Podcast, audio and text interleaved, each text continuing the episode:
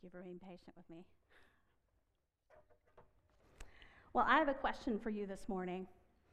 I am wondering if you have ever met somebody in your life that thinks they are amazing, that thinks they are wonderful, that thinks they are the cream of the crop and a gift to humanity. Ever met somebody like that? we probably all have met somebody like that in our time, and, uh, you know, on our time walking this earth. And I'm wondering if maybe even for just a split second, if we thought it was us. I don't know. Just a split second. Maybe somebody who might act like this. Everybody loves me. I am so great. Honey, Everybody loves honey. Could you please be quiet? Quiet,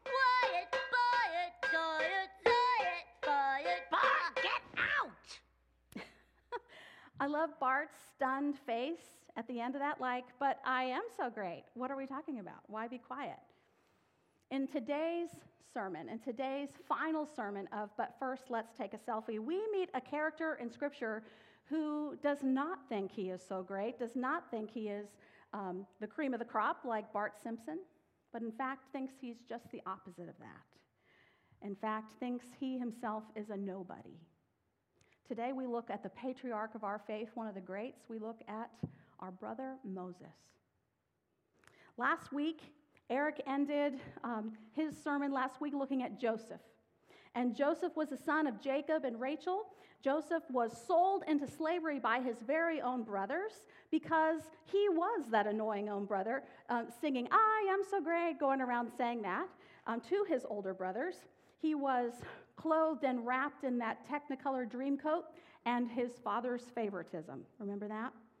And so we learned that what Joseph's brothers meant for evil by selling Joseph into slavery, God bent and turned for good. And through that act of salvation and redemption, God saves many, many people from famine, including Joseph's own family and um, generational family as well. And so time has moved on now. About 400 years later from that moment, pharaohs have come and gone, and there's a new pharaoh in town. And this new Pharaoh knows nothing really of that story of Joseph or what Joseph did or, or even the salvation of people from famine, from hunger. He knows nothing of it. But instead, what he does know is that in his own land of Egypt, with his people, the Egyptians, now there are so many people there that are not Egyptians. They, in fact, are the Israelites, these Hebrew people. Remember the promise that, Ab- that God gave to Abraham that these people would be as numerous as the stars in the sky. Exodus 1 6 and 7 says this Then Joseph died, and all his brothers, and that whole generation. But the Israelites were fruitful and prolific. They multiplied and grew exceedingly strong, so that the land was filled with them. The Egyptian Pharaoh grows more and more concerned and fearful of these uh, Israelites just because of their growing number. And so he decides to then rule them differently. He decides to rule with an iron fist to force ruthless oppression upon them, forces them into hard, harsh labor. But the more they were oppressed, the more they grew in number, the more they grew in strength and unity together. And so this Pharaoh takes the next step.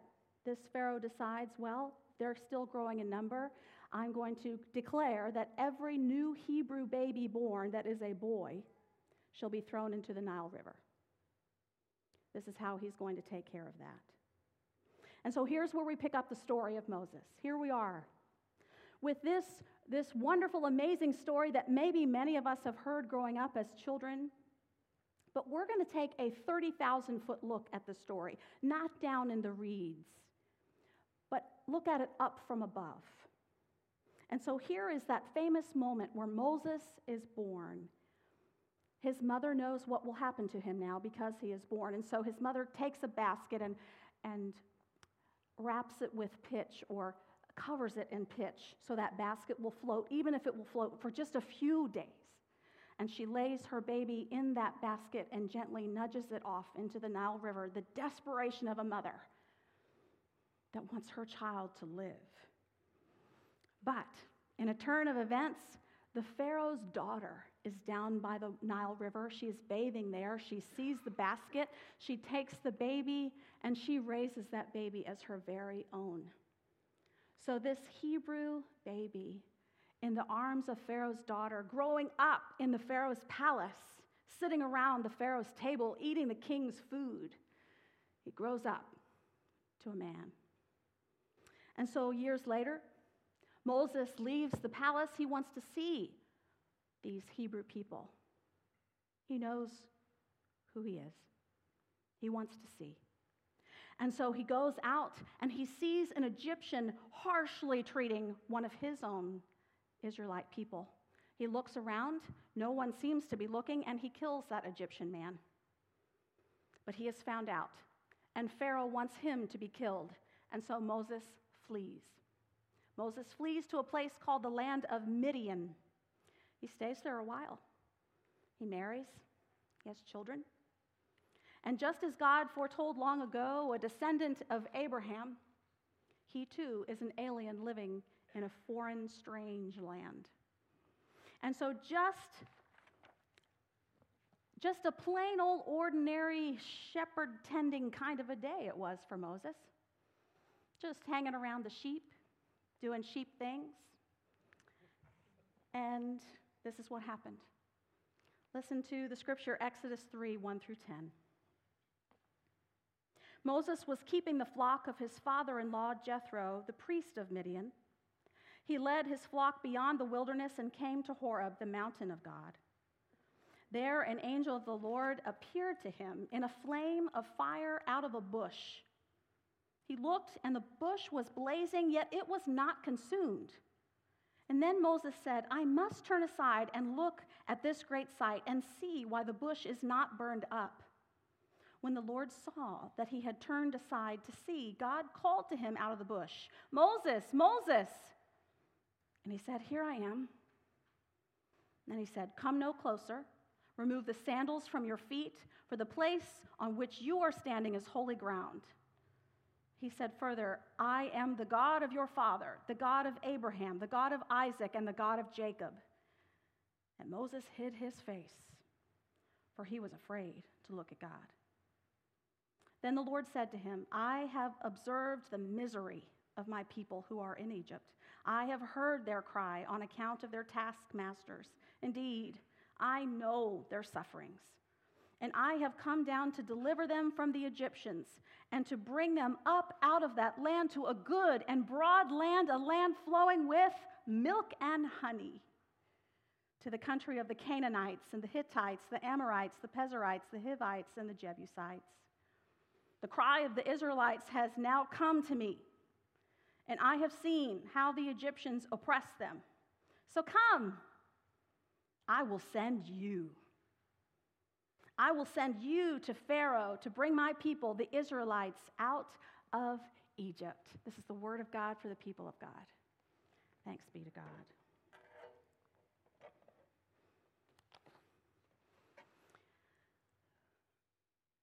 So, over the last several weeks, we have been looking at how God calls people, their response to that call, God forming that person, God redeeming that person, how God uses what we do to transform us and to transform the whole world to the kingdom of God here on earth. And so God has called Moses to this, you know, easy breezy thing, just a little thing.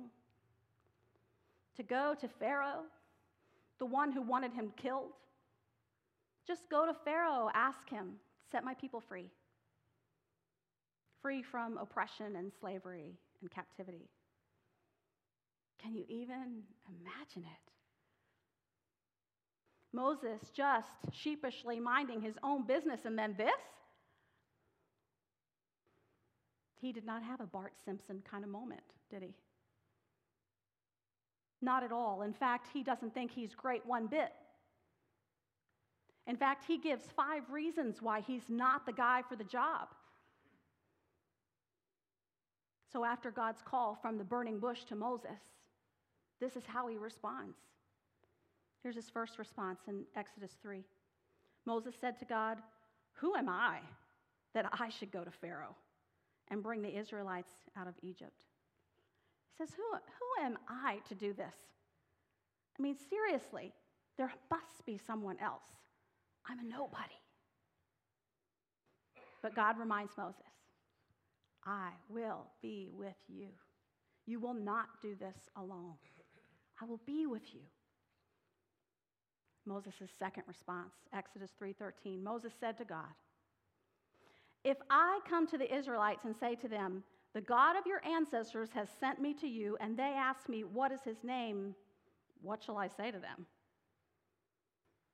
So Moses' first response was, Who am I to do this? Moses' second response was, Who are you? Who are you asking me to do this thing?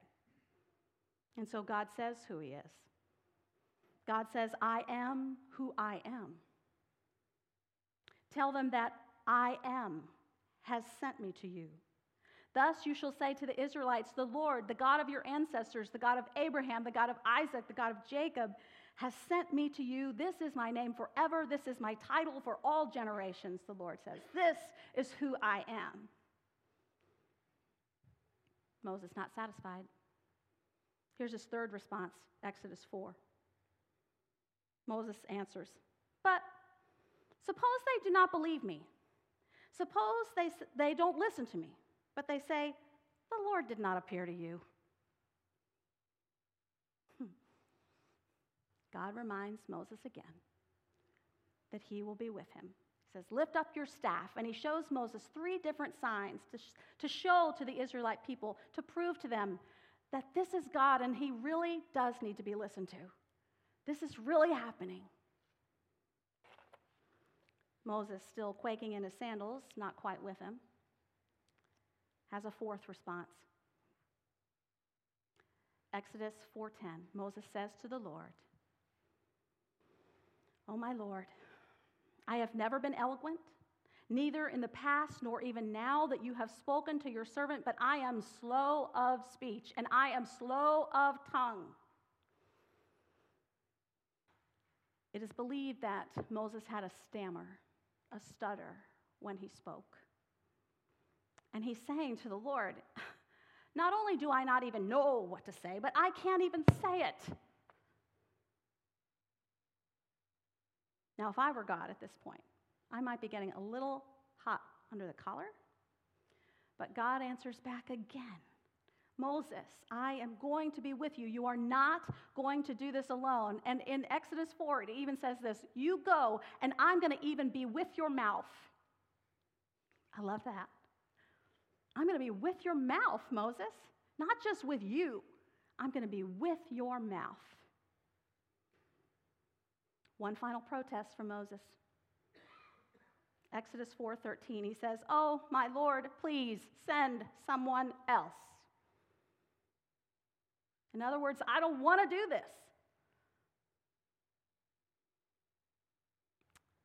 And then the scriptures say that the Lord's anger does burn against Moses and offers to send with him his brother Aaron, who does speak well, who is eloquent, but is not the one who was called to this task. But he sends Aaron along with Moses, and so they go. And they go back to Egypt. Moses goes to Pharaoh 10 times ten times to ask him to free the Israelites, his own people, to be set free from slavery, set free from oppression. Ten times Pharaoh says no. Each and every time Moses returns, goes back. And each and every time Pharaoh says no, the Lord delivers a plague upon the land, the people of Egypt. Ten times Moses went. Ten times Pharaoh said no. Ten plagues were put upon the Egyptians. And the tenth time, afterwards, Pharaoh said, Yes, your people may go, your people may be free. Exodus 14, 30, 31. Thus the Lord saved Israel from that day from the Egyptians, and the Israel and Israel saw the Egyptians dead on the seashore. Israel saw the great work that the Lord did against the Egyptians. So the people feared the Lord and believed in the Lord and in his servant Moses.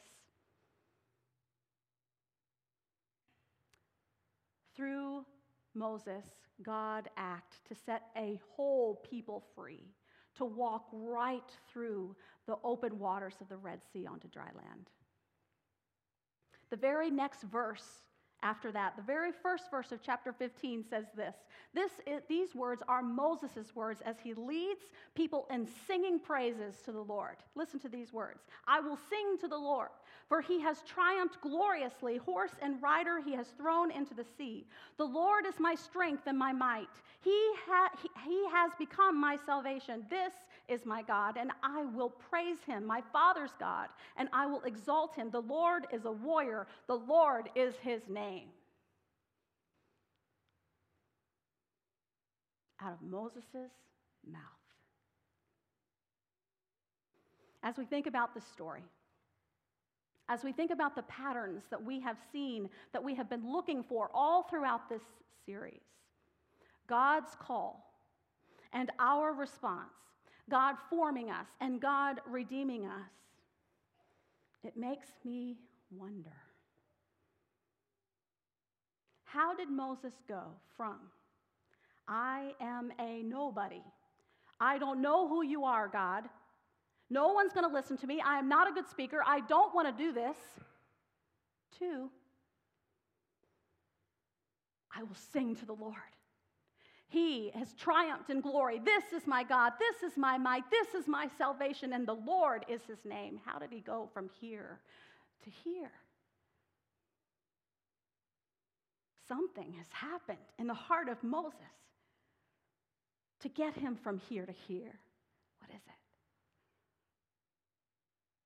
Something has happened in the walking back and forth to see Pharaoh 10 times, walking 10 times over and over, back and forth. 10 times Pharaoh said no, but 10 times God was with Moses. 10 times God put a plague on the land. Over and over, walking back and forth and back and forth, saying yes to the Lord, responding yes to the Lord over and over. Moses begins to know God in a very different way. Moses begins to know himself in a very different way. He begins to know who he is and what it looks like to say yes to God's call. So Moses finally says yes, and it didn't work out, though, like he thought. Those first 10 times it didn't work out, but then it did.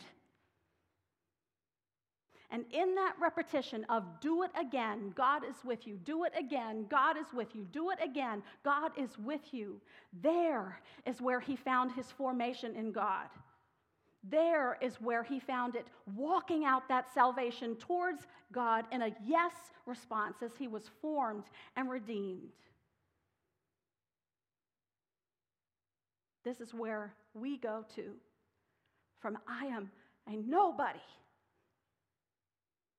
to the great I am is my salvation.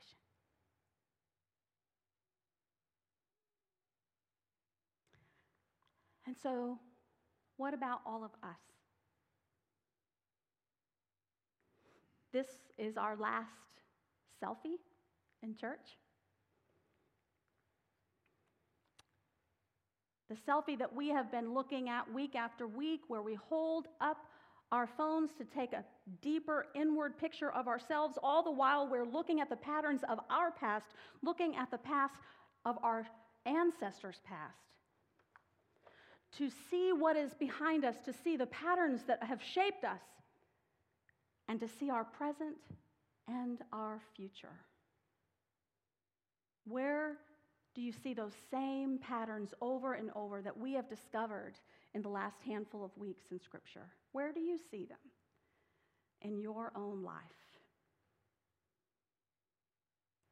How is God calling you? How is God calling you to maybe believe in Him for the very first time?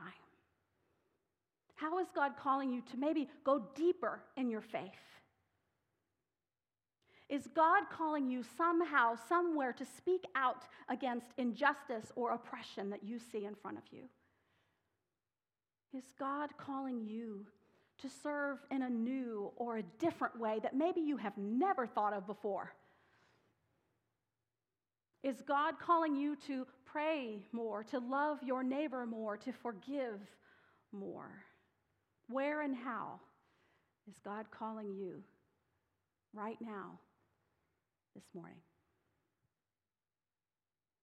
I think the pattern that we see in Moses' life is one that God wants us to also see and perhaps recognize in our own. That when we say yes to God's call, when we step out in faith, faith, when we know that we are not alone, that God is with us in every single step, that maybe when we do step out in faith and it doesn't work the first time, or maybe it doesn't work the second time, or even the tenth time, that every single time, God is with us in each of those steps, and we are being formed and shaped by all of it. And here's the wild thing the wild thing about this is that when we say yes to God's call and when we respond and go forward, that we are also helping others to see and respond to their call, that we are also helping others to also be formed in their faith as well. We do this as a community of people.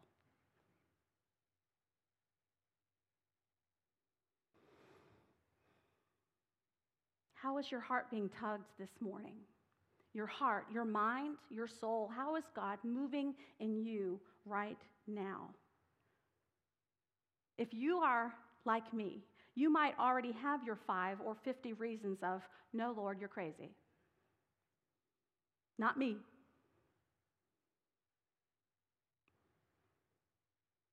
It took me 27 years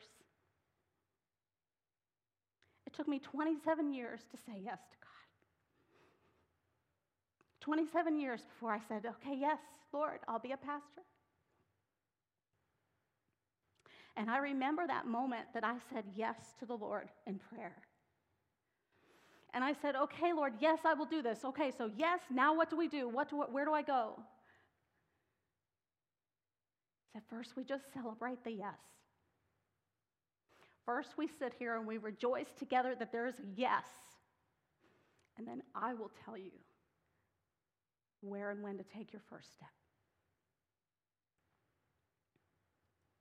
Where's God calling you? In what ways? In a moment, I'm going to ask the band to come sing a closing song. And I'm going to invite us to close out our service a little differently today. I'm going to invite all of us, every single one of us, to come forward to the altar. To come forward to the altar as an act of yes to the Lord. Eric and I are going to be up here to anoint us all with oil on our heads or on our hands as an act and a symbol of yes, Lord. Yes, Lord.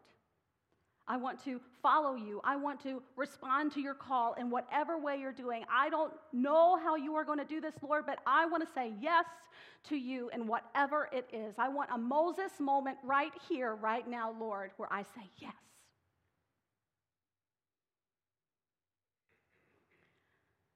So I'm going to ask you to come to the altar as you feel led to say yes to the call on your life. You can come down these aisles here. You can spend time at the kneelers if you'd like to. How is God calling you this morning? A deeper life in prayer, a deeper life in faith. Maybe to say yes to the Lord for the first time ever. A new ministry. Is God calling you to a do over? Anybody just ever need a do over, a reset button? Dear friends, God is calling you and there's not anybody in this room, there's not anyone who God, whose God is not calling, that God does not want to use. He wants to use every last single sacred one of us. So as the band plays, let's come to the altar to say yes. Amen.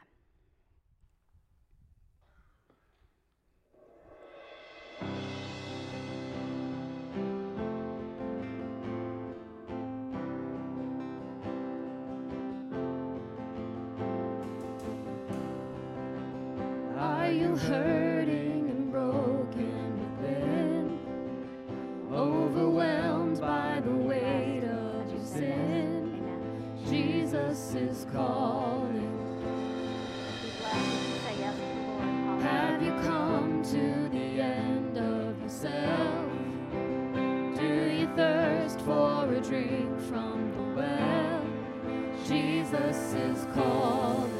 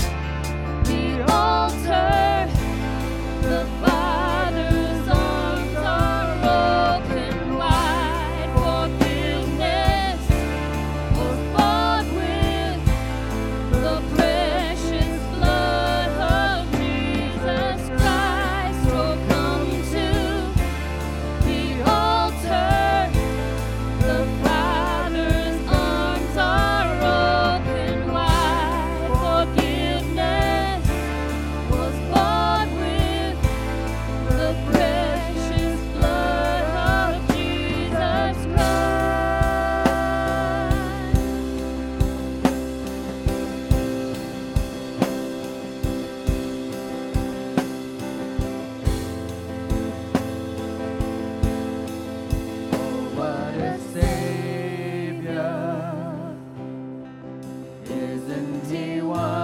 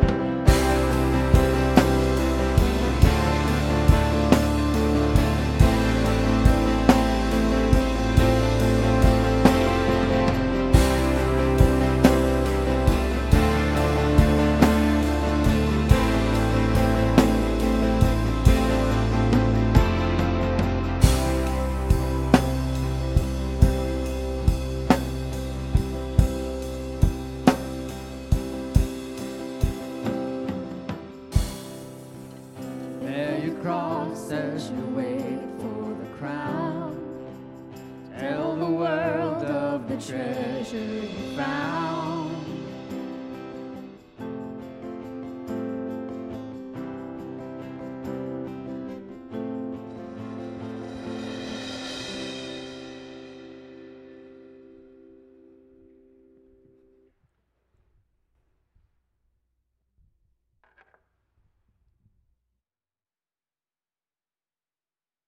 Church family a Moses moment this morning. Amen? A Moses moment when we go forward and we say, Yes, God, I hear you calling me, and I don't know how you're going to do this, but we're going to do it together. So go now and take your first step a step to say yes to God. In the name of the Father, and the Son, and the Holy Spirit, now and forever. Amen.